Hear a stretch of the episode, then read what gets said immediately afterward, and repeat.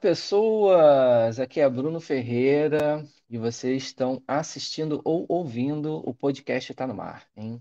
Bom, mais uma semana aí e a gente tá com a temporada do Arraiz Amador, temporada bem legal. A gente tá falando aí de.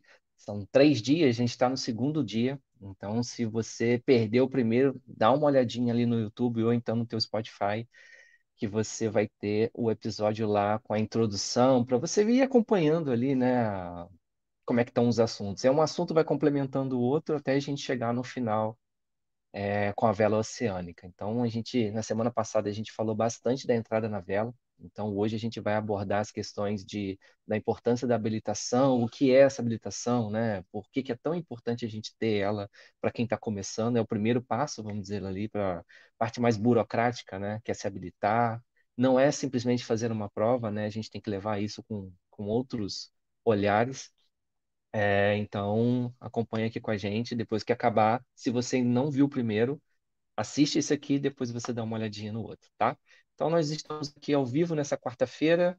É, quem consegue estar aqui assistindo a gente, maravilha, mas se você não conseguir, não tem problema, porque posteriormente, no dia seguinte que acaba essa live aqui, a gente já tem o áudio disponível nas plataformas de podcast, em todos os agregadores, Spotify, Google, Apple, o que você tiver aí de agregador que você goste, né?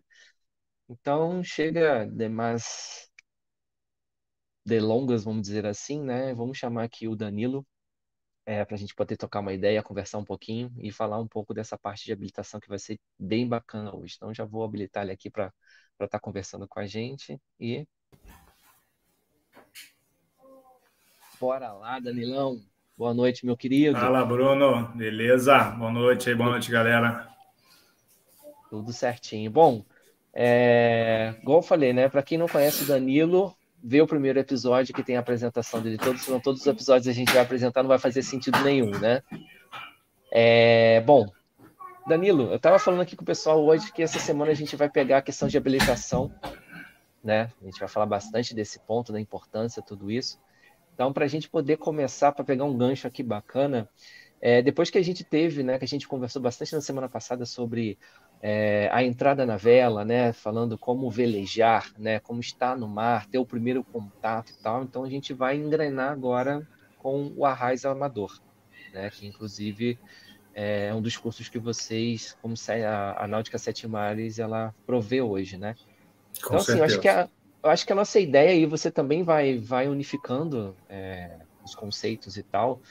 É, eu acho que é legal a gente falar para o pessoal o seguinte: por que, que a gente tem que se habilitar no primeiro momento? Né? É, é, é óbvio que é igual né, os outras habilitações que nós temos em questão de uma burocracia e ser habilitado, mas é, a gente vê na náutica, por ser talvez uma coisa um pouco mais simples, todo mundo fala: ah, não, a Raiz Amador estuda um pouquinho, vai.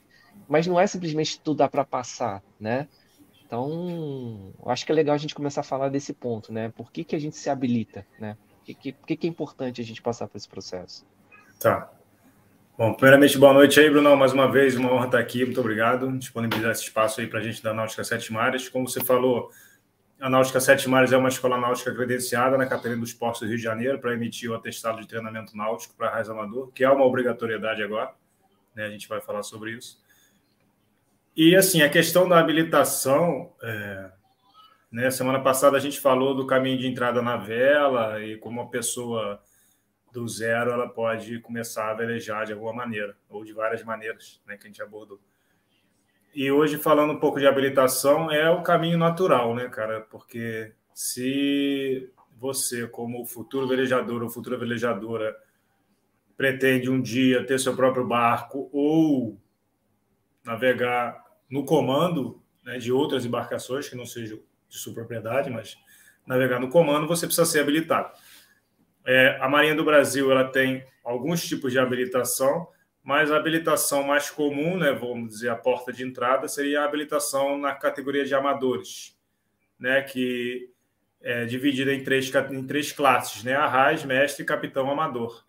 Né, esse nome de amador tem a ver porque não é uma habilitação profissional, então habilitação uhum. de amador, né, tanto se quer seja ela de arraiz, mestre ou capitão, ela está vinculada diretamente a embarcações classificadas como esporte e recreio, né, que é a maioria das embarcações à vela de uma forma geral, são classificados como esporte e recreio. Então, para uma, para uma embarcação de esporte e recreio, compete uma habilitação amadora. E a inicial seria o arraiz amador. Né, o que diferencia o arraiz amador do mestre e do capitão amador não é propriamente o tamanho da embarcação, mas sim a área de navegação permitida. Né? Então, o arraiz amador, por ser a inicial, seria aquela habilitação onde o condutor pode navegar em águas consideradas abrigadas ou parcialmente abrigadas. Né? Cada capitania dos portos, dentro da sua jurisdição, ela pode estabelecer quais são esses limites aí que ela considera águas abrigadas e parcialmente abrigadas, e nelas se encaixa essa habilitação de amador. Hum, é, então, qual é a situação que está acontecendo hoje em dia? A pessoa pode, como você bem falou, falou, pô, mas eu não vou precisar disso agora, eu deixo mais para frente e tal. É, existe uma certa burocracia devido a questões de pandemia, né, de diminuir o atendimento assim, na Capitania dos Postos do Rio de Janeiro e também devido a, ao crescente universo náutico, né, que está numa crescente, ou seja, mais pessoas estão procurando esse ramo, mais pessoas estão querendo estar tá no mar, né? Então, tudo, todo o serviço da capitania, das capitanias aumentaram, né? transferências de embarcações, registro, novas embarcações e novas habilitações. Então, é um processo que está aí demorando uma base de uns quatro a seis meses, no geral, no todo. Uhum. Né? Então, de quatro a seis meses já é tempo suficiente você pegar uma prática e, de repente, já quando você pegar a sua habilitação, você já tem até um barquinho ou poder tripular algum outro barquinho de alguém por aí vai. Entendi. Né? E, e, a questão da habilitação, assim, é, trazendo um pouco do que a gente falou na semana passada, existe uma ordem necessária, indicada, do tipo assim, tem gente que entra, faz o, o arraiz, não conhece muito, porque se você for pegar a prática mesmo, até, até com vocês, né, tipo assim, o, é, o primeiro dia a gente ficou naquele conceito base ali se explicando, a gente não saiu para a água, não fez nada, ficou no barco uhum. ali conversando de vários assuntos, então assim, eu fiquei até pensando, né, falei, cara, pô, legal, é, é, não, não dá aquela ansiedade de ir para a água e você presta bastante atenção no contexto do que importa, do que realmente você tem que, que prestar atenção, igual você mesmo falou ali, trazendo as minhas lembranças, que eu falei assim, cara, não, não é simplesmente para fazer a prova, tem coisas que eu falo aqui que você vai levar para quando você estiver na água de verdade, né? Existe uma ordem que você acha que, sei lá, faz mais sentido ou não? Ou entra na vela para velejar, ou então... Vele... Se, é, não, não tem assim aquela obrigatoriedade de fazer um ou outro primeiro, mas é, se não for uma coisa, vamos dizer assim, que vai ser rápido, né? Vai ser um, um, amor de carnaval, né? Velejou ali, gostou e depois seguiu viagem para outra situação. Se for uhum. a ideia permanecer nesse universo náutico, eu acho que a meditação é logo assim o pontapé inicial, não tem muito para onde correr. Eu, quando me habilitei em Arraiz Amador, em 2007, eu nunca tinha pisado numa lancha nem num veleiro. Eu era remador de caiaque oceânico e achei interessante aumentar meu conhecimento. Na época era outra burocracia uhum. para fazer a prova. Não tinha o atestado. E eu já fiz, é aquela história, né? A gente nunca sabe o quanto a gente vai precisar daquilo até a gente ter. Né? Até alguém chegar para você numa determinada situação e falar, pô, você tem a carteira de arraiz? Você fala, tenho. Então, abriu aquela porta e você fala, uhum. não tenho, aquela porta não se abriu. Né? Então, é, para quem está nessa vibe aí de, de náutica, é, não tem, tem que tirar mesmo, tem que se habilitar. E é, a habilitação por si só, né, o papel não lhe confere habilidade para nada. Né? Uma coisa é o papel que você tem, se você for abordado é, uhum. numa inspeção naval, você por, poder mostrar seu documento para a autoridade marítima que estaria te inspecionando naquele momento. Mas, sem dúvida nenhuma, o conhecimento prático agregado a isso é fundamental e vem com horas, né, com milhas navegadas e tudo mais. Não dá para usar a carteira de escudo e achar que só porque tem a carteira já está já tá podendo fazer ou fazer coisas que não tem se tem a prática ainda, né? E aí você falando lá do, do, do primeiro dia, né, o que, que acontece? A norma 3, né, a norma da Autoridade Marítima 03, que é a norma da Autoridade Marítima que rege a, a, classificação de amadores, né? Norma 03, isso é de conhecimento público, é só jogar Norma 03, é COEM no final, que é norma da autoridade marítima, então é Norman 03 no uhum. Google, vai aparecer lá a norma toda. E no anexo 5A dessa norma 3 diz lá qual é o conteúdo que é cobrado na prova de arraso amador e qual é o conteúdo que é abordado no atestado de treinamento náutico? Porque como é que funciona, né? Para quem ainda não sabe, como é que funciona hoje? Ah, eu quero tirar minha habilitação de arraso amador. O que, que eu preciso fazer? Antes de você poder fazer a prova efetiva, né, prestar o exame para poder ser, ser aprovado ou não, você precisa passar por um treinamento náutico numa escola credenciada, na Capitania uhum. do Esporte. Esse treinamento náutico, ele vai te fornecer um atestado, né, um atestado de treinamento náutico para a categoria de arraiz amador. Esse atestado, você de posse desse atestado e associado ao resto da documentação exigida, né, pagamento da GRU e o atestado médico, se for o caso, os seus documentos, comprovando de residência, etc., você se credencia a agendar a sua prova e fazer a prova efetiva na Capitania dos Portos. É uma prova de 40 questões, múltipla escolha, é uma prova só teórica. Né? E você uhum. acertando 50%, você é habilitado. Então, o primeiro passo é você procurar uma escola náutica credenciada. No caso, como eu disse no início, a Náutica Sete Mares é uma escola náutica credenciada na Capitania dos Portos do Rio de Janeiro para emitir esse atestado. E lá no anexo 5A da norma 3 diz que esse, como é que funciona esse atestado? Como é que funciona essa prática né, para a pessoa obter esse atestado? Então, é, no mínimo seis horas embarcadas né? Não quer dizer que as seis horas são o tempo todo navegando, não tem essa obrigatoriedade. Né? Você tem uma parte teórica dentro dessas seis horas e tem uma parte efetivamente prática.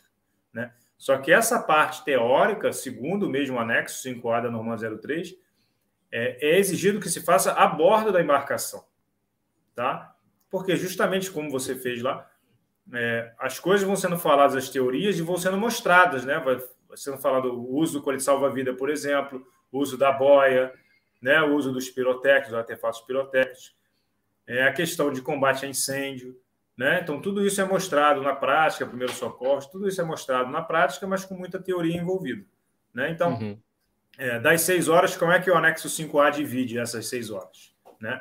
Então, seriam duas horas para segurança e sobrevivência pessoal. Né? Então, isso a gente aborda primeiro socorros, a gente aborda combate a incêndio, a gente aborda é, a segurança no mar, né, questão de homem ao mar, e como prevenir que o homem não vá ao mar, como recuperar esse homem ao mar, enfim, isso tudo faz parte da segurança e sobrevivência pessoal. Tá? Isso foram duas horas já. Uma hora seria comunicação via VHF. Né? Então, como utilizar um rádio VHF? O que é um rádio VHF? Como ele funciona? Como eu ligo um rádio? Qual é o uhum. canal que eu uso para emitir minhas mensagens, para ouvir? Né? Quais são os tipos de mensagem que eu tenho para passar através desse canal de VHF? Né? Eu tenho as diferentes mensagens de socorro, que eu posso adiantar aqui em nível de gravidade crescente, né? Securité, Pampam e Mayday, sendo Mayday a mensagem de socorro mais grave. Né? Então, daí já fechamos três horas, né? duas horas de segurança e sobrevivência pessoal e uma hora de comunicação via VHF, que é um assunto, assim, maçante, né? É uma coisa que é, é realmente o famoso cuspe-giz, né? Tem que ficar ali deixando aquela coisa interiorizar. E como eu falei, como você falou aí, é, eu abordo lá na minha prática, eu abordo alguns temas inerentes à prova em si, e eu aproveito que o aluno já está ali e abordo alguns temas também extra-prova, mas que são fundamentais para a vida daquele futuro navegador. Né? Então, essa seria um diferencial, assim, que não é só um curso para você passar na prova, é né? um curso para uhum. você ser um navegador. Né? Esse é o mote nosso da, da, da Náutica Sete Mares, é formar navegadores. Né? Então, esse seria o primeiro dia, a gente divide lá em dois dias, né? a gente faz dois dias de três horas para não ficar pesado e para poder passar bastante conteúdo. Na verdade, sempre passa um pouquinho, acaba sendo quase quatro horas cada dia, porque ainda tem um intervalo para o lanche, e uhum. sempre, o, sempre a turma vai agregando, né? vai perguntando, vai, vai vai trocando informação e a gente vai discutindo os temas, enfim.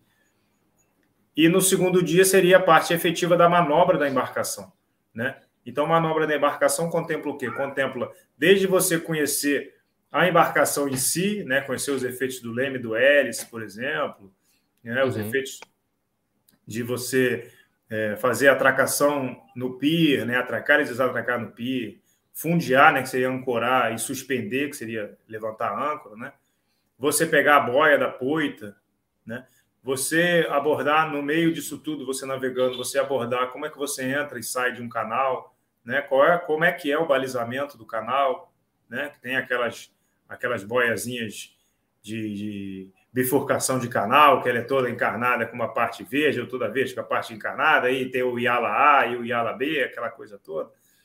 Né? Você tem é, as outras boias, né? você tem boia de perigo isolado, você tem sinal cardinal, você tem sinais especiais, que é aquela amarela com um X em cima. Você tem o RIPEAN, né, que é o Regulamento Internacional para Evitar Abalroamento no Mar. Então, vem um barco de encontro ao outro, ou ao encontro do outro. Quem tem a preferência? Né? Se eu estou indo daqui para lá e vem um cara de lá para cá, quais são as regras que ditam quem tem a preferência nesse caso? Se são duas uhum. embarcações à vela, se é uma motor e outra vela, uma remo, um pesqueiro, um barco rebocando o outro, um navio de carga, né? tudo isso é abordado aí nessa parte de manobra da embarcação. Então é um conteúdo bem completo, bem amplo mesmo e fundamental para a segurança de todos no mar, né? Todos no mar, né? Todos que são comandantes da embarcação, uma das premissas básicas da segurança no mar é todos conhecerem as regras, né? Porque se todos conhecem as regras, tem mais facilidade de cumprir. Né? Isso acaba gerando maior segurança para todos.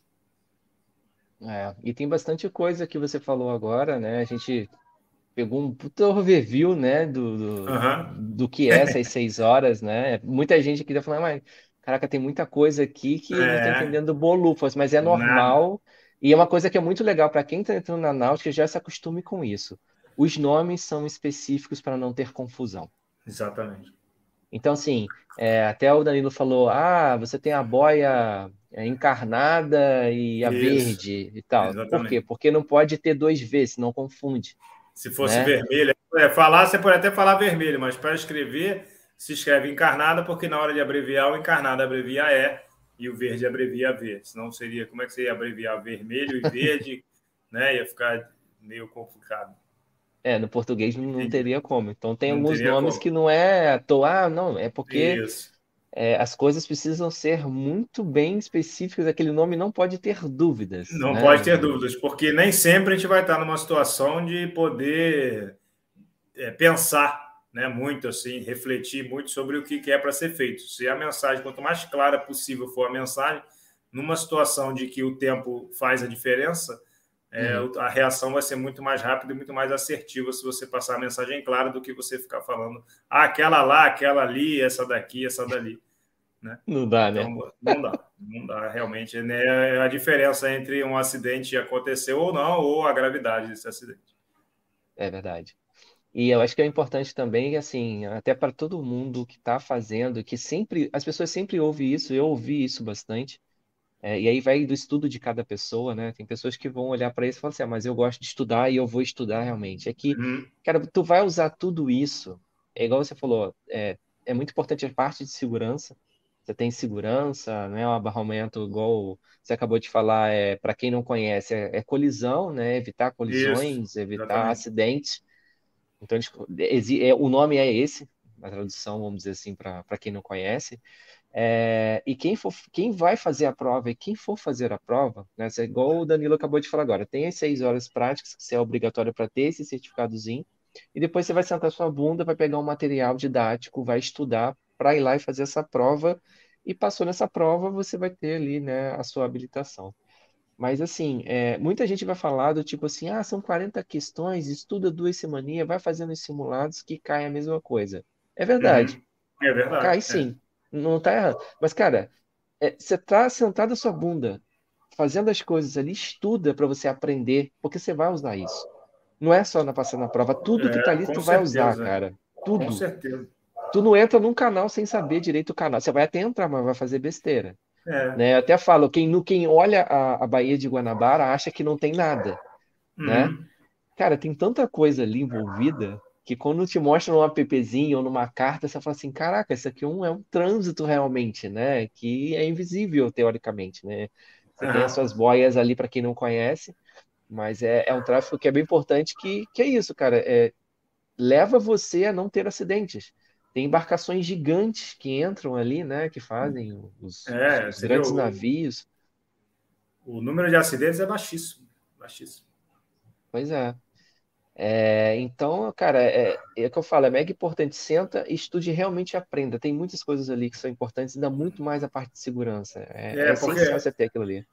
A prova em si, né? Quando você chega lá para fazer a prova na capitania, né? De 40 questões acertar 20, não é nada de outro mundo, né? É plenamente possível você passar. Não é um, não é um concurso que você precisa tirar a maior nota, né? Para passar, para vencer os outros candidatos. Você é, tirou acima de 50%, acertou o mínimo de questões, você já, já, já sai com a carteira na mão. Mas o fato de você ter uma carteira não te transforma no bom navegador. Né? São coisas complementares. Né? Uma coisa é você ser habilitado, outra coisa é você ser um bom navegador. Exatamente. Então, e vai lógico, facilitar bastante a vida, é. né? Depois que você aprender aquilo ali e, e, e ir para a água, você vai começar Isso, realmente a praticar, é. sabe? É, porque se a, se a ideia for utilizar essa carteira para você, para você navegar efetivamente, é, é, natural que você aprenda, você precisa aprender, você vai aprender de alguma maneira ou de outra. Né? Se a ideia for só ter a carteira por ter, sei lá, para mostrar para os amigos, eu acho que não é, não é muito o perfil do, do, do, pessoal que ouve a gente. A gente sabe que, que quem está nesse universo da náutica gosta do aprendizado, é um aprendizado gostoso para quem, para quem se interessa. Né? É interessante você ler aquilo ali no livro e entender quando você for para o mar, né? quando você estiver no mar, você olhar uma boia e você entender, você não passar de, de, de, de ponto turístico naquela boia. Não, olha que boia legal, uma boia.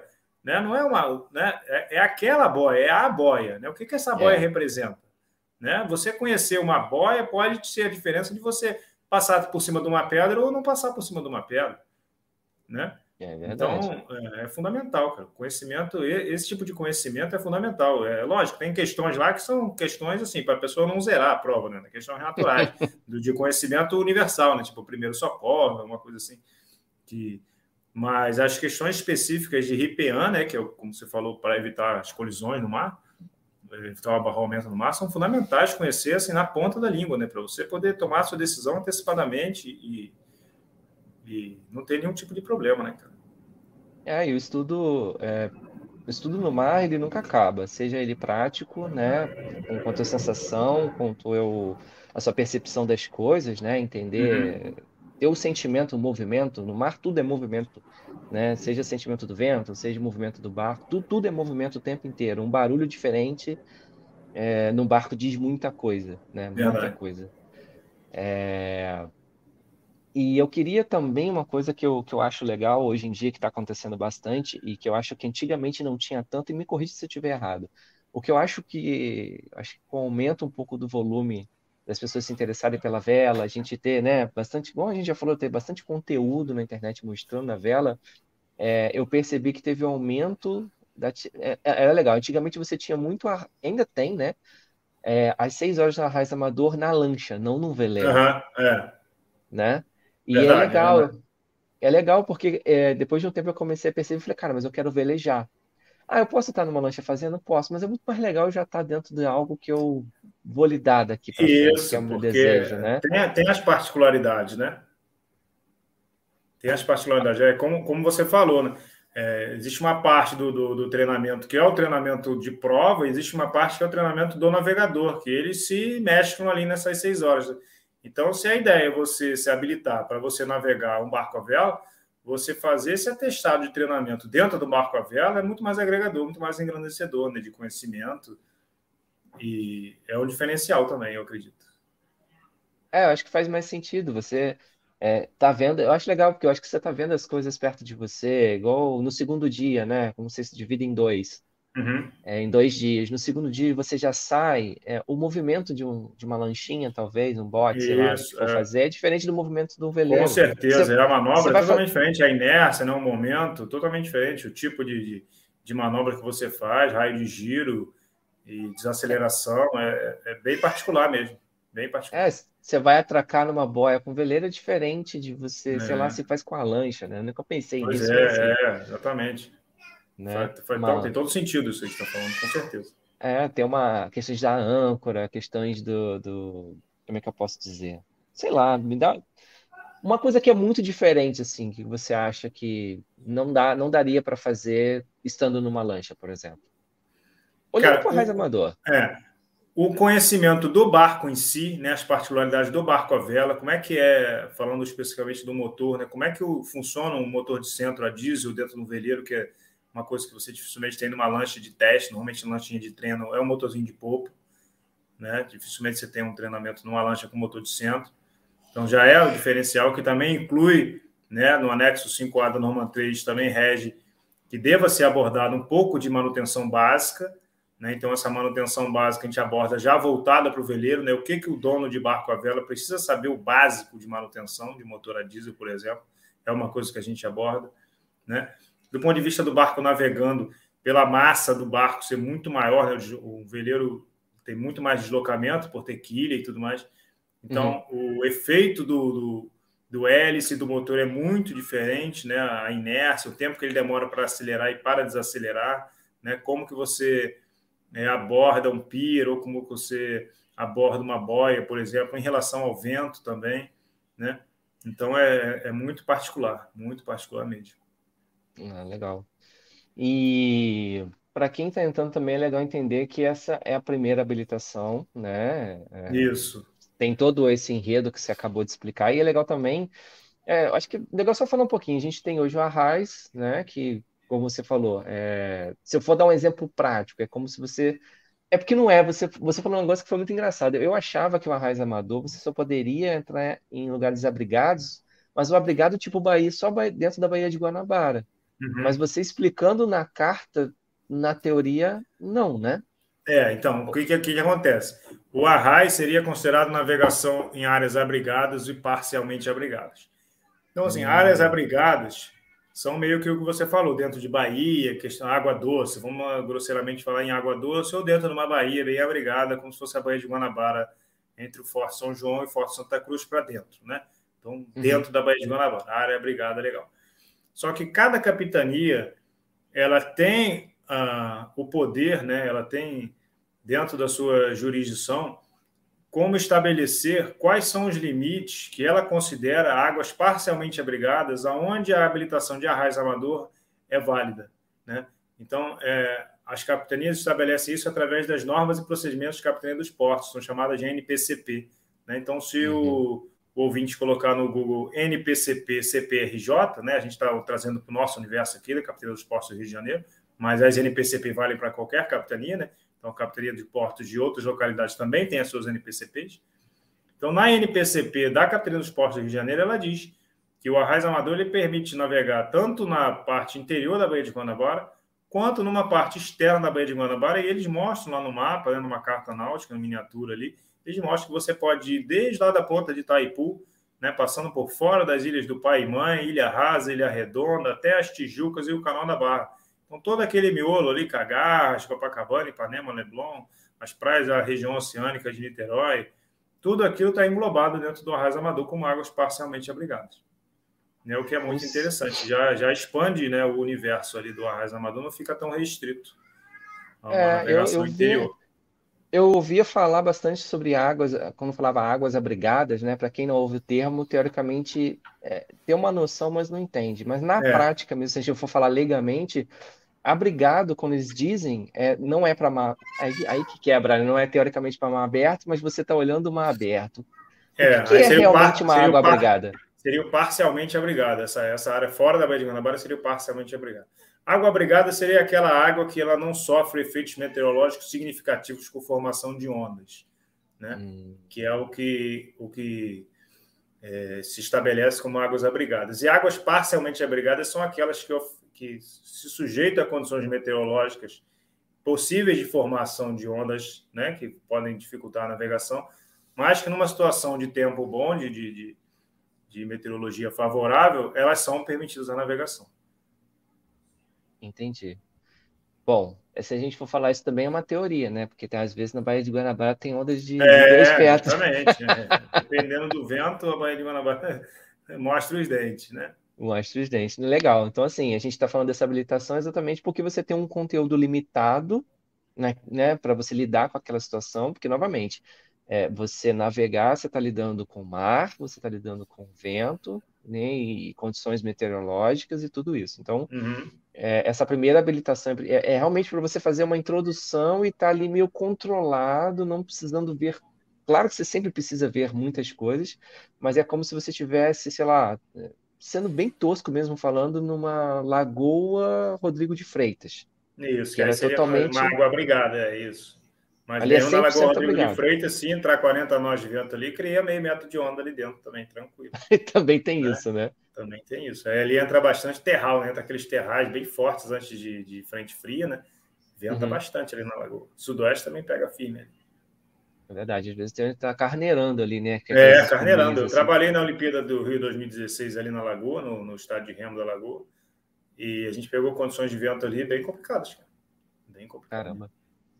Então, em resumo, é isso. São lagoas, são protegidas por terra, não tem tanta influência, é mais controlado, vamos dizer assim, um pouco isso. mais seguro é, dentro desse conteúdo. E aí depois você vai indo né, para a segunda habilitação, que é o mestre, que é, a gente não vai entrar aqui, mas. Isso, o mestre e o capitão. Que aí vão acrescentando conteúdo de estudo, né?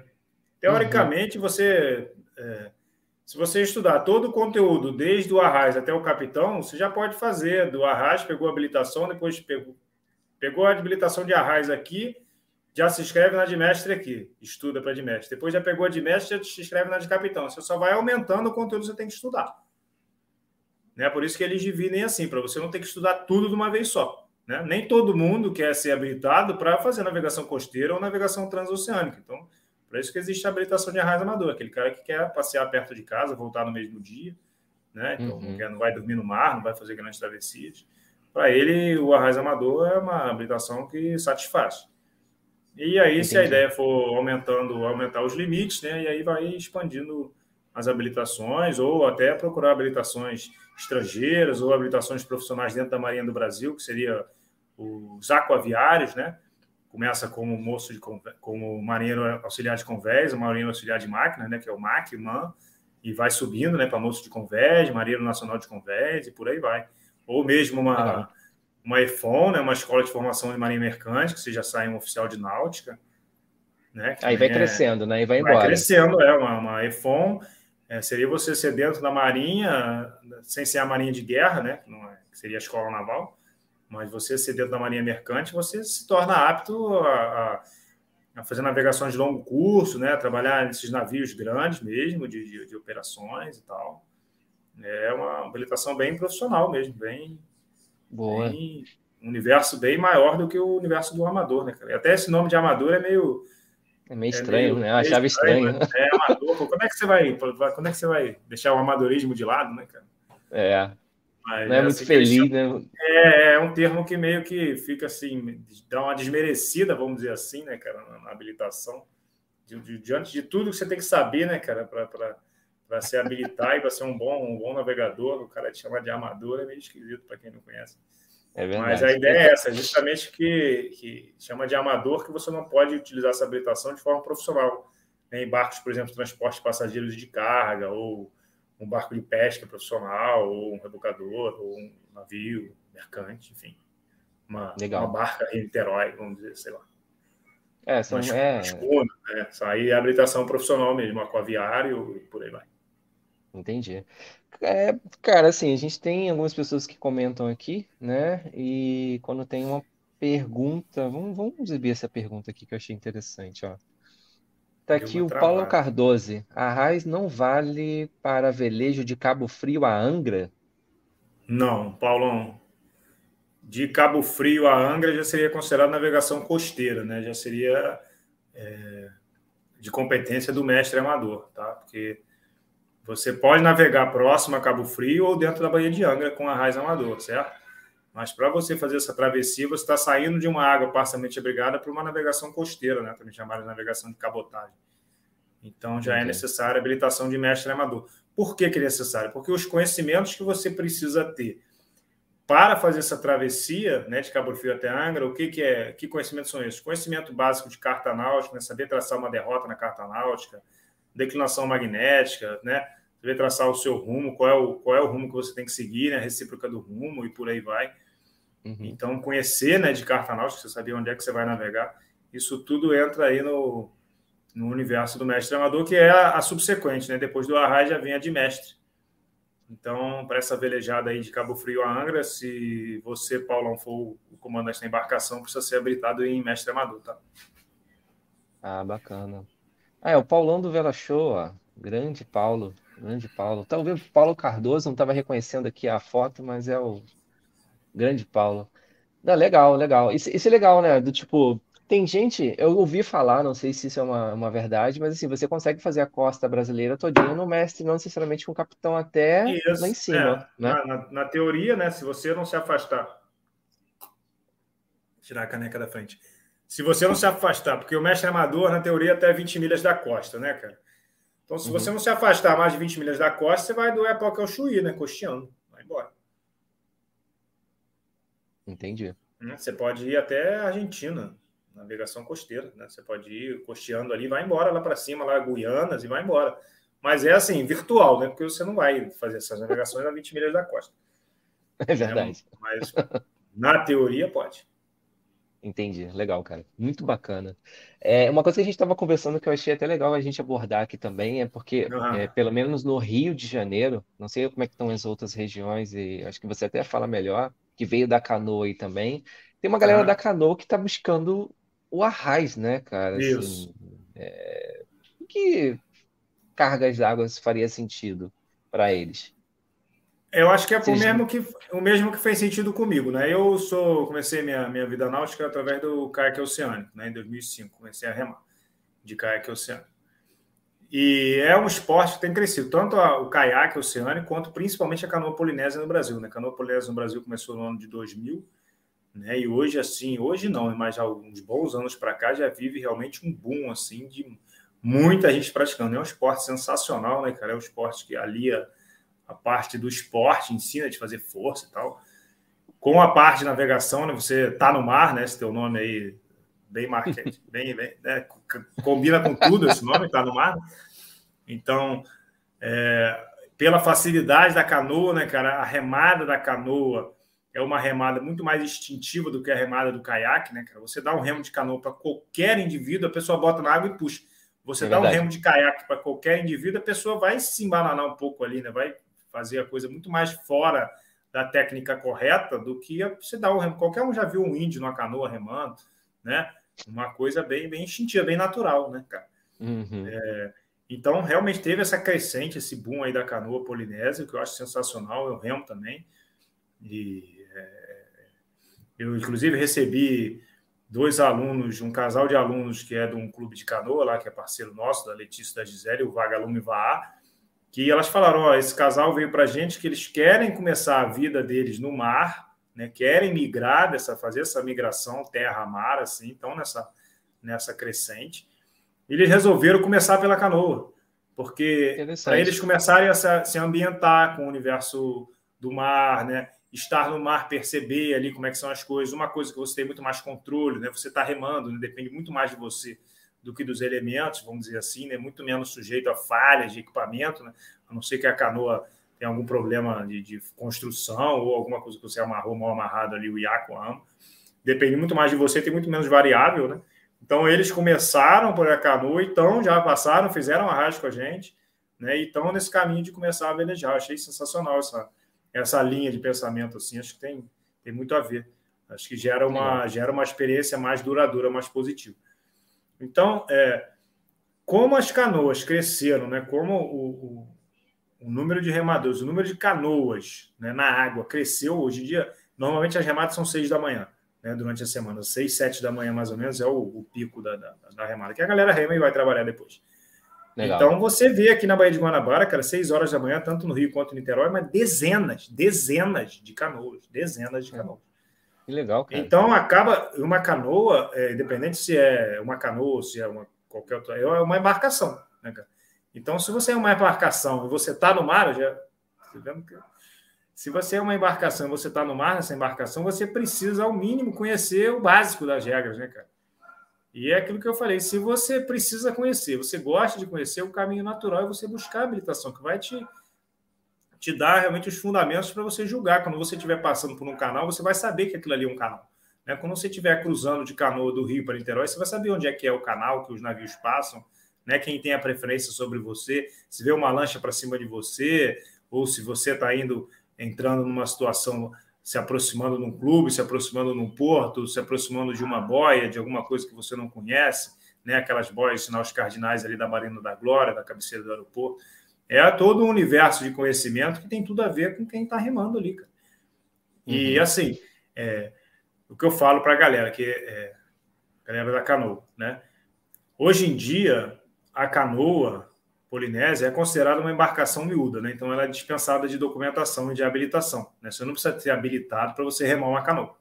Né? Só que o que acontece? Como as canoas estão crescendo muito, né? Você tem muitas canoas na água hoje.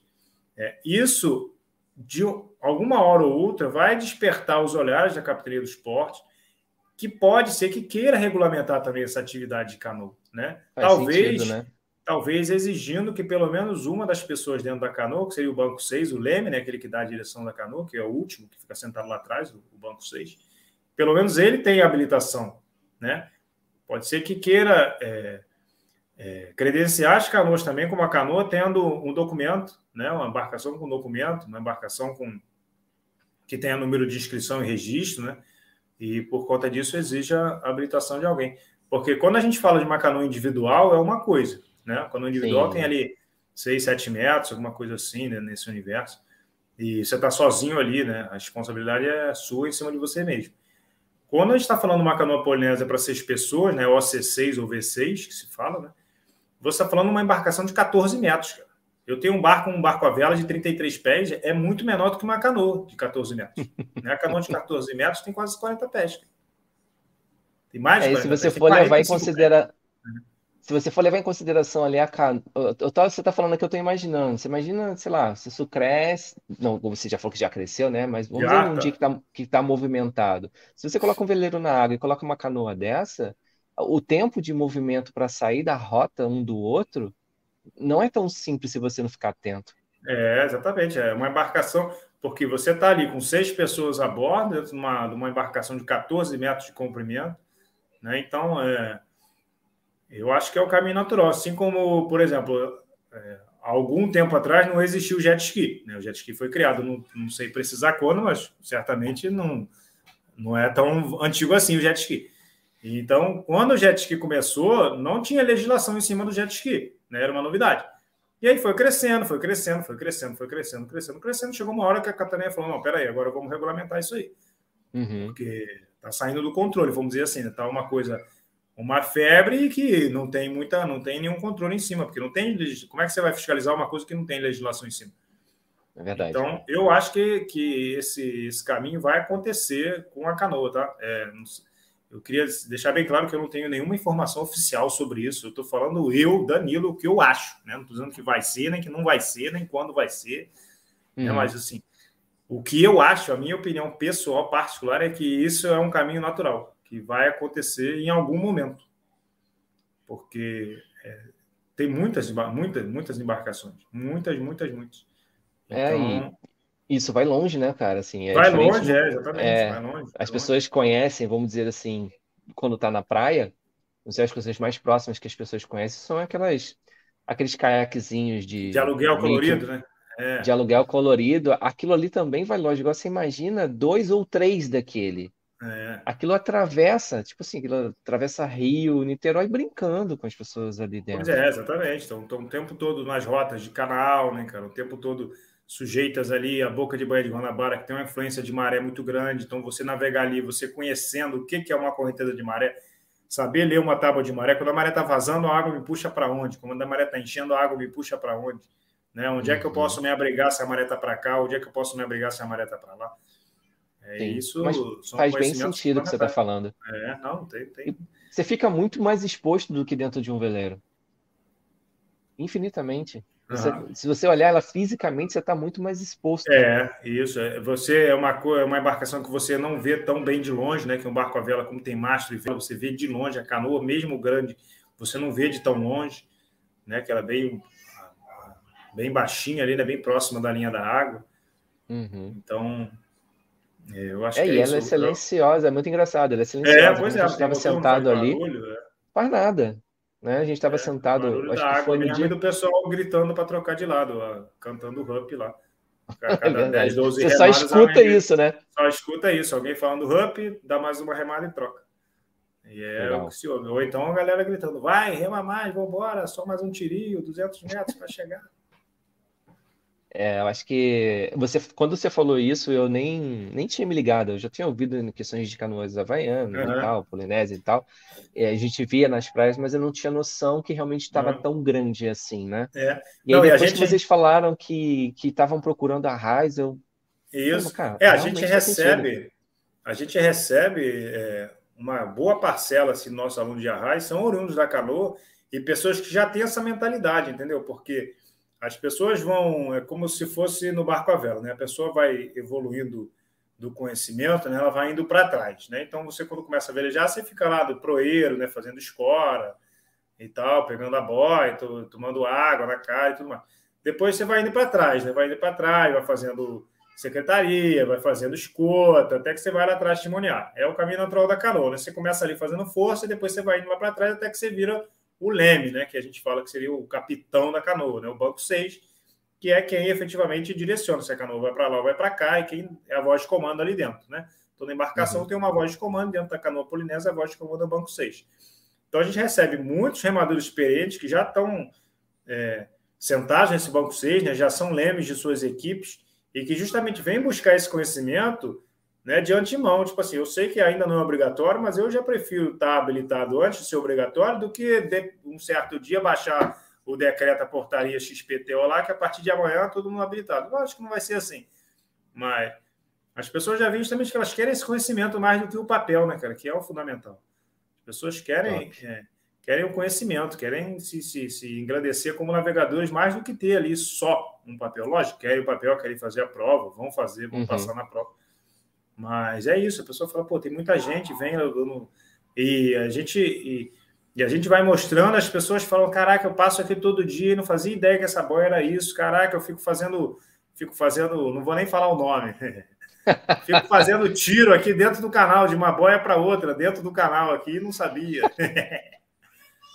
então, é. assim, é muito legal, muito legal. Sai com uma outra cabeça, né? Com uma, com uma cabeça de que é um, como se fosse, sei lá, uma, uma bicicleta ergométrica, né? Você chega ali para fazer força. E uhum. isso é uma, uma das cabeças. Né? E uma outra cabeça é que não, eu estou numa embarcação, né? não, não é, não estou aqui só para fazer força e bater planilha de, de treino e de meta e tal. Mas eu estou aqui navegando, eu tenho que olhar para dentro e para fora do meu barco, né? Tem que olhar ao redor, tem que olhar para cima, ver, ver as nuvens, eu tenho que olhar para frente, olhar para trás, olhar para as outras canoas ao redor. É, muda bastante, né? Muda. Hum, com certeza. É, muda a mentalidade, a visão, né, cara? Saber que, que né, o velho ditado, mar não tem cabelo. Então, né, quem vai ao mar havia sem terra. Então, você sendo mais, tendo mais conhecimento, mais preparação, sem dúvida você vai ter mais sucesso. Assim. Show de bola, cara.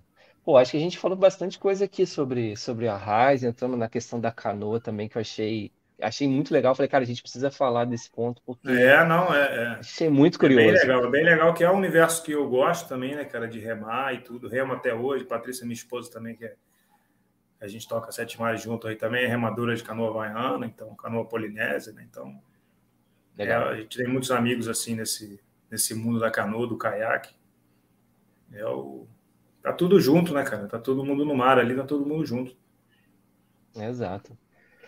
Bom, Danilão, cara, eu acho que a gente consegue fechar com esse ponto. Acho que é. Guardar, guardar um pouquinho para falar quarta que vem, né? É, pois é. Não, quarta que vem vai ser legal. Acho que é um, uma questão que o pessoal é, fala bastante e vê bastante sobre, né? A gente fala vela oceânica, né? O pessoal tá uhum. no mar, tá no oceano, tá é. tá para fora, tá fazendo travessia. Então a uhum. gente vai vai acabar conversando bastante sobre esse. É o próximo passo também. Todo mundo quer, quer um dia, é, mesmo que vá do Rio a Angra, só fica, quer entrar um pouco mais no bar aberto, quer uhum. entender mais o que é o oceano fora ali da, é. dos limites, né? E, cara, deixar pro pessoal, assim, igual eu falei, tem bastante gente que, que tá entrando na náutica, tá entrando na vela e tá aqui com a gente no, no Viva Bordo, ouve o podcast também. Então, assim, é, eu, eu, tô, eu, eu tô mostrando as oportunidades também que as pessoas às vezes não conhecem. Muita gente não conhece, né? Muita gente uhum. abordou, até abordou a gente ali no Viva Bordo falando assim, mas quanto que é o Arraiz Amador? Eu falei, não, a gente não é uma escola, não. Quem é escola é a Náutica Sete Mares. Vai lá que. que são, só o, que é... são só o elo. É, só a gente levar realmente um, um conteúdo que a gente pense aqui, não simplesmente estar uhum. tá aqui fazendo uma, uma, propaganda das Sete Mares, mas é para trazer um conteúdo para mostrar, cara, é assim que funciona, tá interessado, quer, Isso, vamos gerar é. conteúdo, vamos mostrar para as pessoas e, e para elas, assim, com certeza com essa informação, me abriu o leque de falar, não, não é isso que eu quero. Ou então outro falou, cara, é isso que eu quero. É isso que faltava para eu realmente correr atrás e tal. É, faltava esse empurrão, vamos dizer assim, né? Ouvi algumas Exatamente. palavras que, que, que, casam certinho com o que a gente está na cabeça, né, cara? Às vezes é o, é o empurrãozinho que faltava, a rajadinha que faltava para a gente cruzar a linha de chegada. É verdade. Então, gente, vamos ficar por aqui. Tá? Semana que vem a gente vai estar tá com o último episódio aí da, da nossa pequena temporada Raiz Amador. Né? Vai ser, na verdade, até o último episódio do Tá no Mar do ano porque agora Opa. a gente vai voltar só ano que vem, a gente vai reestruturar algumas coisas, pensar como é que a gente vai fazer ano que vem aí. Então, uhum. assim, já deixo aqui, igual eu falei na semana passada, volto a dizer, é, cara, quem tiver a fim de fazer o Arraiz Amador e tiver procurando alguma coisa, procura a Náutica Sete Mares, tá? Então o link, já tem link aqui embaixo. É, a gente está com parceria aí com eles em relação a gente dar um cupomzinho para quem vem pelo Viva Bordo e pelo podcast. Então, Lógico. é uma oportunidade boa para vocês poderem estar tá entrando ainda esse ano. Tá? Tem, a gente tem aí uns períodos para frente. Eu acho que o Arraiz Amador acontece com vocês todo sábado, não é isso? Depende Ou muito não? da previsão do tempo e da gente formando as turmas, né, cara? Mas ainda vai ter, assim, eu posso adiantar que esse sábado agora não vai ter, porque vai ter um festival náutico feminino aí uhum. aqui na, na, na, Baía de Guanabara, que a gente vai estar presente. A gente até é um dos apoiadores do evento, vai sortear alguns brindes dentro do, Legal. desse encontro. Mas, a depender da previsão do tempo, muito provavelmente no dia 18, 19 de dezembro, vai ter o último curso de arras do ano, sim. Ah, legal. Tá? Então, Mas se não, em janeirão, estamos juntos aí também direto. A gente deve dar uma pausa aí para as festas de final de ano, mas em janeiro a gente já volta com tudo aí. Maravilha. Tá. Gente, então é isso. É... Bom, vamos fechar isso aqui. Já estamos já nos 50. Vamos segurar mais, senão a gente vai ficar falando aqui até amanhã. É, tá bom. Primeiro, um primeiro dia foram 45, hoje 55. Semana que vem a gente bate mais de uma hora para ficar bonito. e fecha, né? E fecha. Então, pessoal, tá uma muito boa noite para vocês, tá? Novamente, se tiver qualquer dúvida, coloquem, dá uma olhadinha aqui, tá? No, no na descrição para quem estiver ouvindo, vai estar tá na descrição também dos seus agregadores, sejam qualquer que for. É, chame no Instagram ou dá um, uma olhada aqui no Viva Bordo. Ah, eu tô vindo aqui direto, vamos lá. Cara, fala que a gente direciona, a gente ajuda. Tá? E tem uma é. oportunidade aí bacana para a galera poder se, é, se habilitar galera da, da canoa que está vindo aí direto, para quem também está vindo querendo velejar, vamos todo mundo junto para a água. Vamos se habilitar e vamos estudar, tá? Não faz a prova, é, isso, passar, é, estuda. Com certeza, isso. Com certeza. Beleza? Então, Danilo, uma boa Beleza, noite. Cara, obrigado. Muito Até semana obrigado que vem a gente vai estar tá aqui. Muito bom, o papo fluiu assim, que a gente nem sente, né, cara? Eu, sabe que eu gosto de falar, tu também fica me estimulando, aí já viu. Mas maravilha, gente. Até quarta-feira que vem. E para quem quiser ouvir e não tiver aqui, amanhã já vai estar esse áudio lá nas plataformas de podcast. Valeu, Fechado. pessoal. Uma muito boa Valeu. noite. Um grande abraço a todos mar. e bons ventos. Até a próxima. Fui. Valeu, gente.